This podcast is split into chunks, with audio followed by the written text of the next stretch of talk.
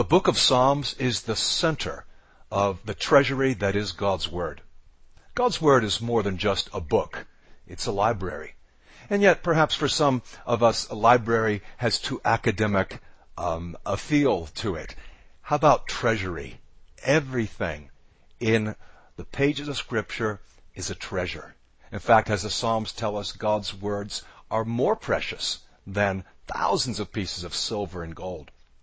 It's central in the Bible because when you flip open the Bible, if you open it to the middle, you'll probably land in Psalms.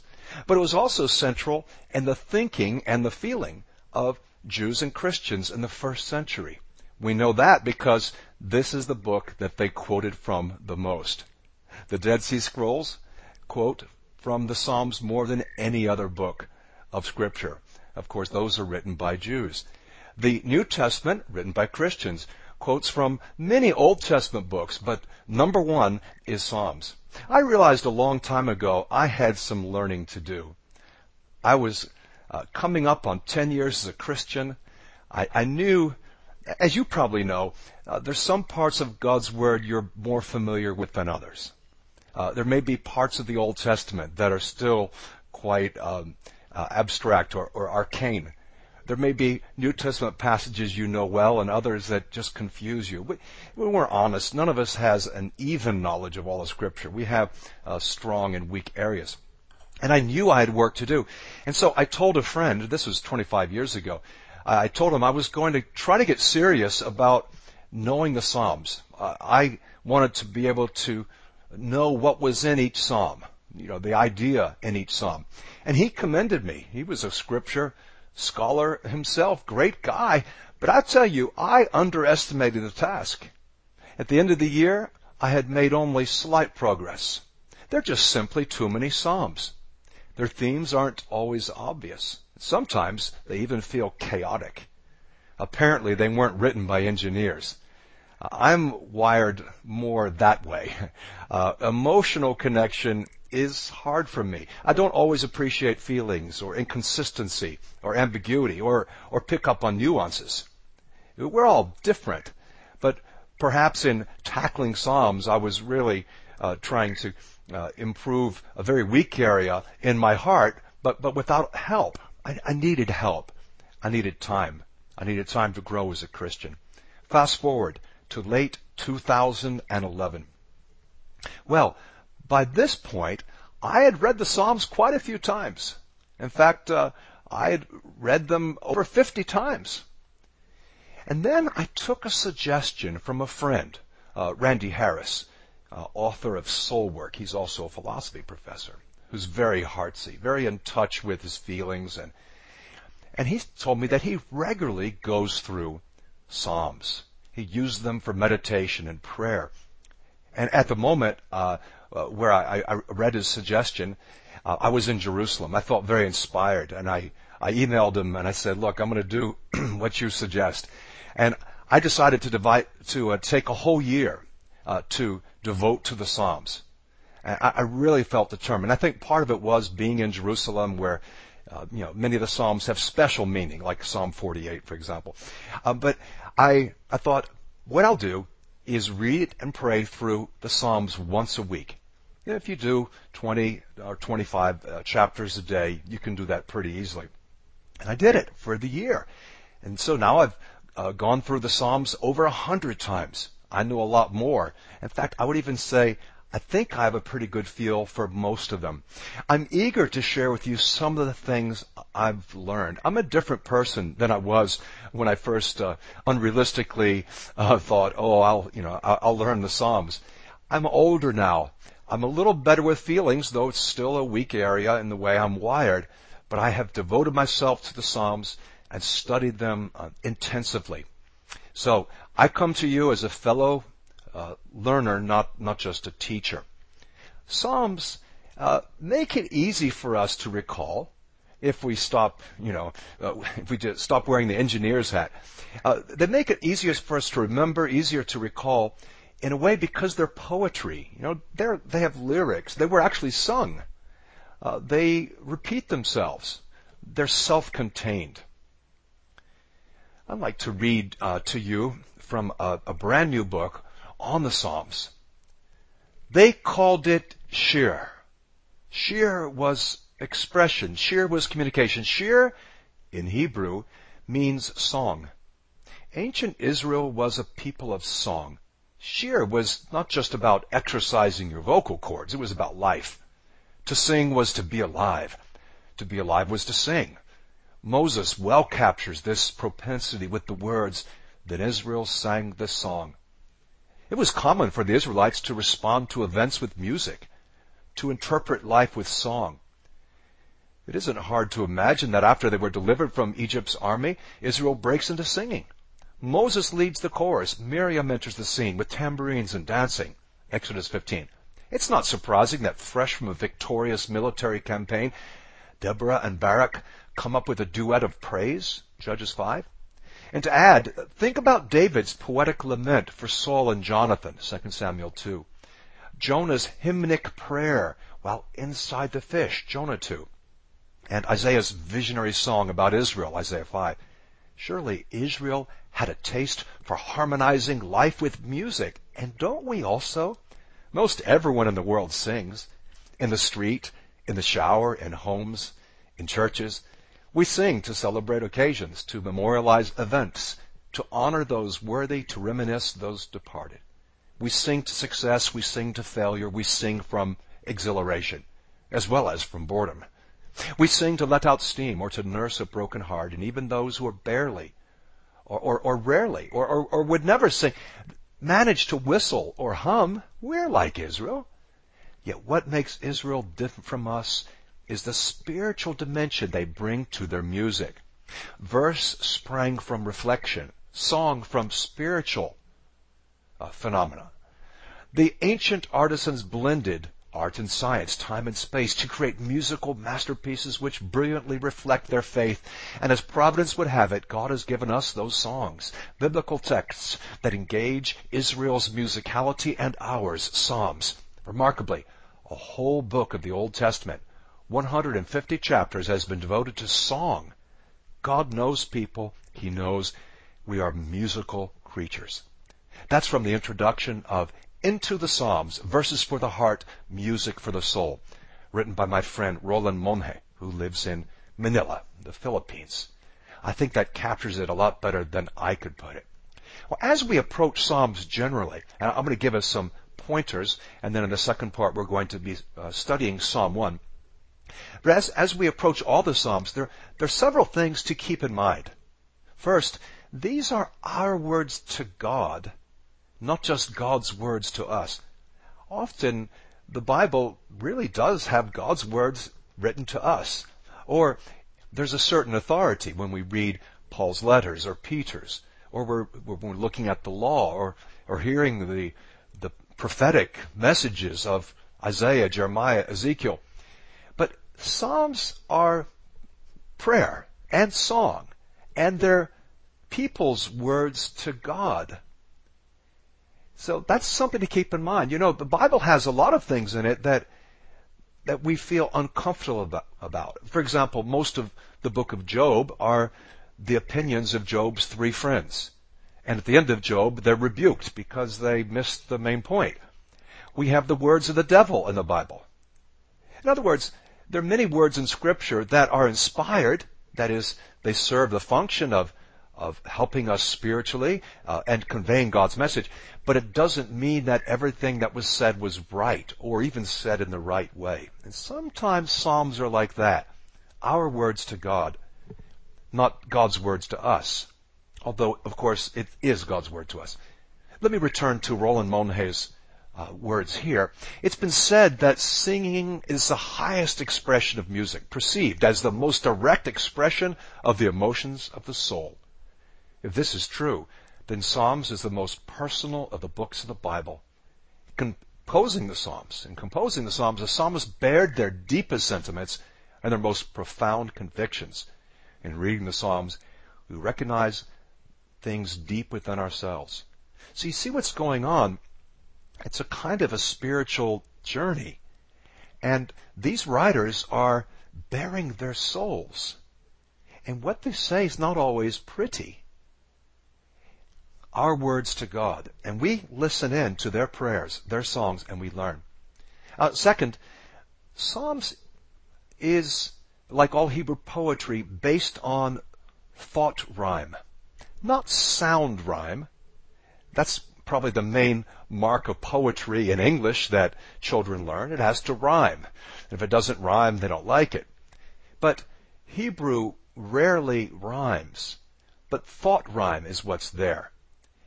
There'll be the first line, and then the second line will repeat the first line or expand upon it. And sometimes there'll be three lines, but normally there's a couplet. Let me give you an example. And we'll be there soon enough. In Psalm 1, it says, His delight is in the law of the Lord. That's the first line. Second line, and on his light he meditates, on his law he meditates day and night. So, his delight's in the law of the Lord, and then the second line expands that. How is it his delight? Well, he meditates on it day and night. And that's the way it is. Actually, I, uh, a couple years ago, I decided to memorize Psalm 1 in Hebrew. Uh, in the original language, there's, there's very little rhyme in there. So we've got to understand the, the nature of Hebrew poetry. There typically will be two lines, and the second one expands on the first. Okay. Third, history and geography are vital. Uh, let me give you a few examples. Uh, what I'm saying is that to appreciate the Psalms, you need to know your Bible. You need to know your Old Testament. Otherwise, you'll end up skipping over the ones that aren't so familiar. Uh, I'll give you, uh, let's take Psalm 133. It's a short one. It's a psalm on unity, very clearly.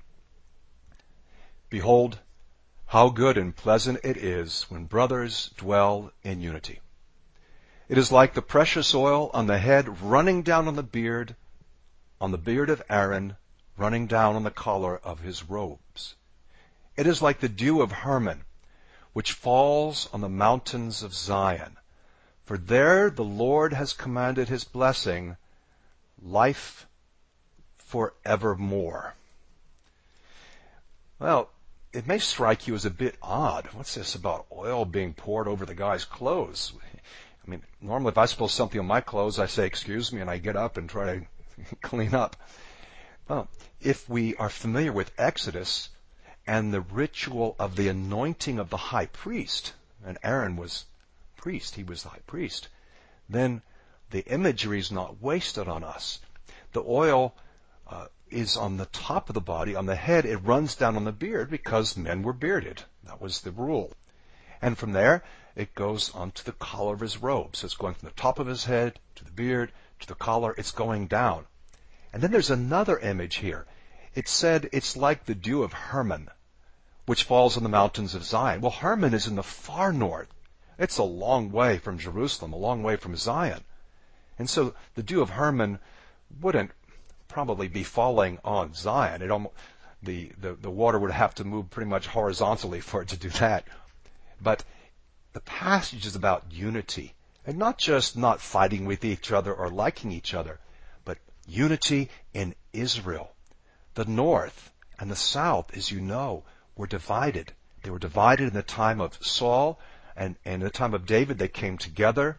But after the time of Solomon, they split apart again in, the, in Rehoboam and Jeroboam's time in the 900s. And it was a struggle. The struggle is ancient. It goes back to the book of Judges. Even in Joshua you can see, in Genesis you can see the rivalry among the 12 tribes. So this idea of keeping the north and south together, keeping the nation together, brothers dwelling in unity, is more about Israel and Judah, that is all of the nation, than it is about people getting on in your local church, though that's a valid application. So I'm not rejecting what you might consider to be the practical application. Okay, how does this relate to my small group or my family? Of course it does. But the starting place is not there. We don't start with the practicals. We start trying to understand the passage in context, and then we apply it. And history and geography are important. Uh, Psalm 136 talks about creation and redemption, and there are many specific references to Old Testament history. And if you've not read the earlier books of the Old Testament, you just won't get it. A number of the Psalms recount Israel's history for us. Or Psalm 137, oh, the sad one. You know, how can we sing the songs of Zion while we're in a captive land? They, they, they took their harps and they hung them up on the poplars. They just couldn't sing. They were too, too sad. Well, they're in Babylon. And you say, well, what's Babylon? Well, Babylon is where the Jews were in exile. This is the central event of the Old Testament. The, they're warned if they don't keep the law, they'll lose their land, they'll lose their temple, everything will be destroyed, they'll be deported, they'll be in captivity. And they're in captivity. And that's, that's the time where they rethink their faith and much of the scripture is written and then they come back. The exile is a central event. And there's no hope of understanding Psalm 137 or Psalm 126 or many others without some knowledge of the history. Uh, fourthly, every psalm has a theme. Now, they're the big themes that run through uh, the Psalter, uh, themes like temple, worship, uh, monarchy, exile, law, God, creation, history, covenant. Every psalm has a theme. It may have more than one. It also has a context. And many of them are written out of the experience of the pain associated with the exile. So to really benefit from the psalm, we need to figure out what the theme is. We can't just read the psalm until we find a verse we like. What, that's not the way to read the psalms. We read the entire psalm and try to figure out what is being said or prayed or sung. What's it all about? And sometimes that means the verses we've pulled out, our favorite verses, don't mean what we thought they meant. But every psalm has a theme. We must respect that. Uh, fifth, Psalms do not offer solutions to all of our problems. I mean, they, they, they'll help us, but it's not so much a book of solutions, a diagnostic manual, as it is therapy. When we're having a lousy day, or we're suffering in relationship problems, or maybe we're just struck by how short life is, or how quickly it's going by, we're driven to the Psalms. And one more uh, thought. Christians are supposed to use the Psalms. In Ephesians 5, Paul said that we should be filled with the Spirit, addressing one another in psalms, hymns, and spiritual songs. I think that's a familiar passage. He's talking about the Psalms. And the only difference would be that, that by this time, the Psalms were no longer sung to, to stringed instruments. They were uh, back in David's day but they still had the songs and they're still musical. And there's a parallel passage to Ephesians 5. That's in Colossians 3.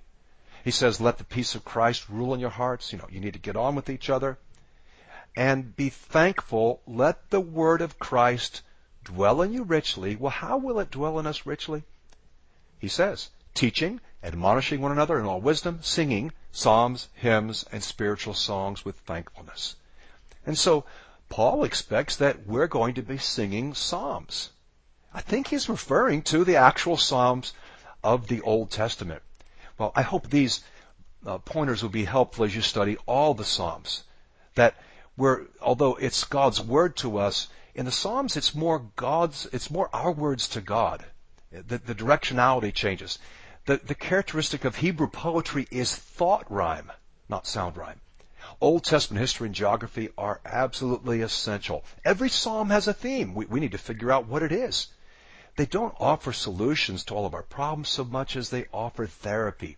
And uh, we are expected to use the Psalms.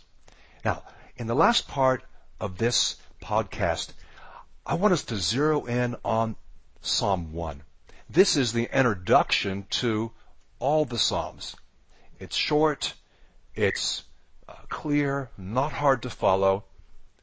Blessed is the man who does not walk in the counsel of the wicked, nor stands in the way of sinners, nor sits in the seat of scoffers.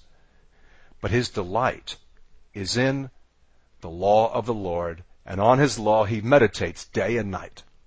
He is like a tree planted by streams of water that yields its fruit in its season, and its leaf does not wither and all that he does he prospers. The wicked are not so, but are like chaff that the wind drives away. Therefore the wicked will not stand in the judgment, nor sinners in the congregation of the righteous. For the Lord knows the way of the righteous, but the way of the wicked will perish. As we read this majestic psalm, it's only six verses long, we see immediately there are two ways, two paths, like the broad and narrow road of Matthew 7. There's the way of the righteous, there's the way of the wicked, and we need to stay away from the way of the wicked. There are only two, not three. And the psalm is calling us to be wise, not to walk in the counsel of the wicked, but to be wise, not to associate with bad company, which will corrupt our character, but to be informed by God's Word, to be saturated in it, to live that way. Psalm 1 is one of the wisdom psalms. That's what they're called. There are many of them that fall into that category, like Psalm 14 or Psalm 37. Psalm 37 is interesting. Each stanza uh, contains a proverb. But the wisdom songs are a bit different from uh, the typical prayers that we find in the Psalms, also called the Psalter. But this is a wisdom psalm. And the idea is that if we spend time in the Psalms, we'll become wise. We'll meditate on the law. That's verse 2, the Torah. And then verse 3 um, has an allusion to the prophets. Verse 3 talks about the leaf not withering and bearing fruit in season. Well, that's an allusion to Jeremiah 17. It's as though he's saying, when we spend time in the Psalms, as we meditate on God's law and prophets, as we put all of His scripture into our hearts, we will be wise and we'll walk with the wise. The wise person doesn't listen to the world. This is a little bit like 1 John 2. The wise person doesn't get his advice from scoffers, from those who don't appreciate spiritual things. So it, the psalm illuminates this point. Who we listen to is so important. Withering is the opposite of prospering. Withering here is, well, it's a, it's like a plant withering, drooping, you know, feeling just dry. And, and I don't want to be that way. I think we all wither, or all get dry at times, but be careful. Being firmly planted in God's Word, we can thrive. We can be vital. And the Hebrew idea of thriving, of prosperity, is not the health and wealth gospel. It's not tons of money and know all kinds of uh, honor. It's more crops. Your crops are doing well. You've got children and grandchildren.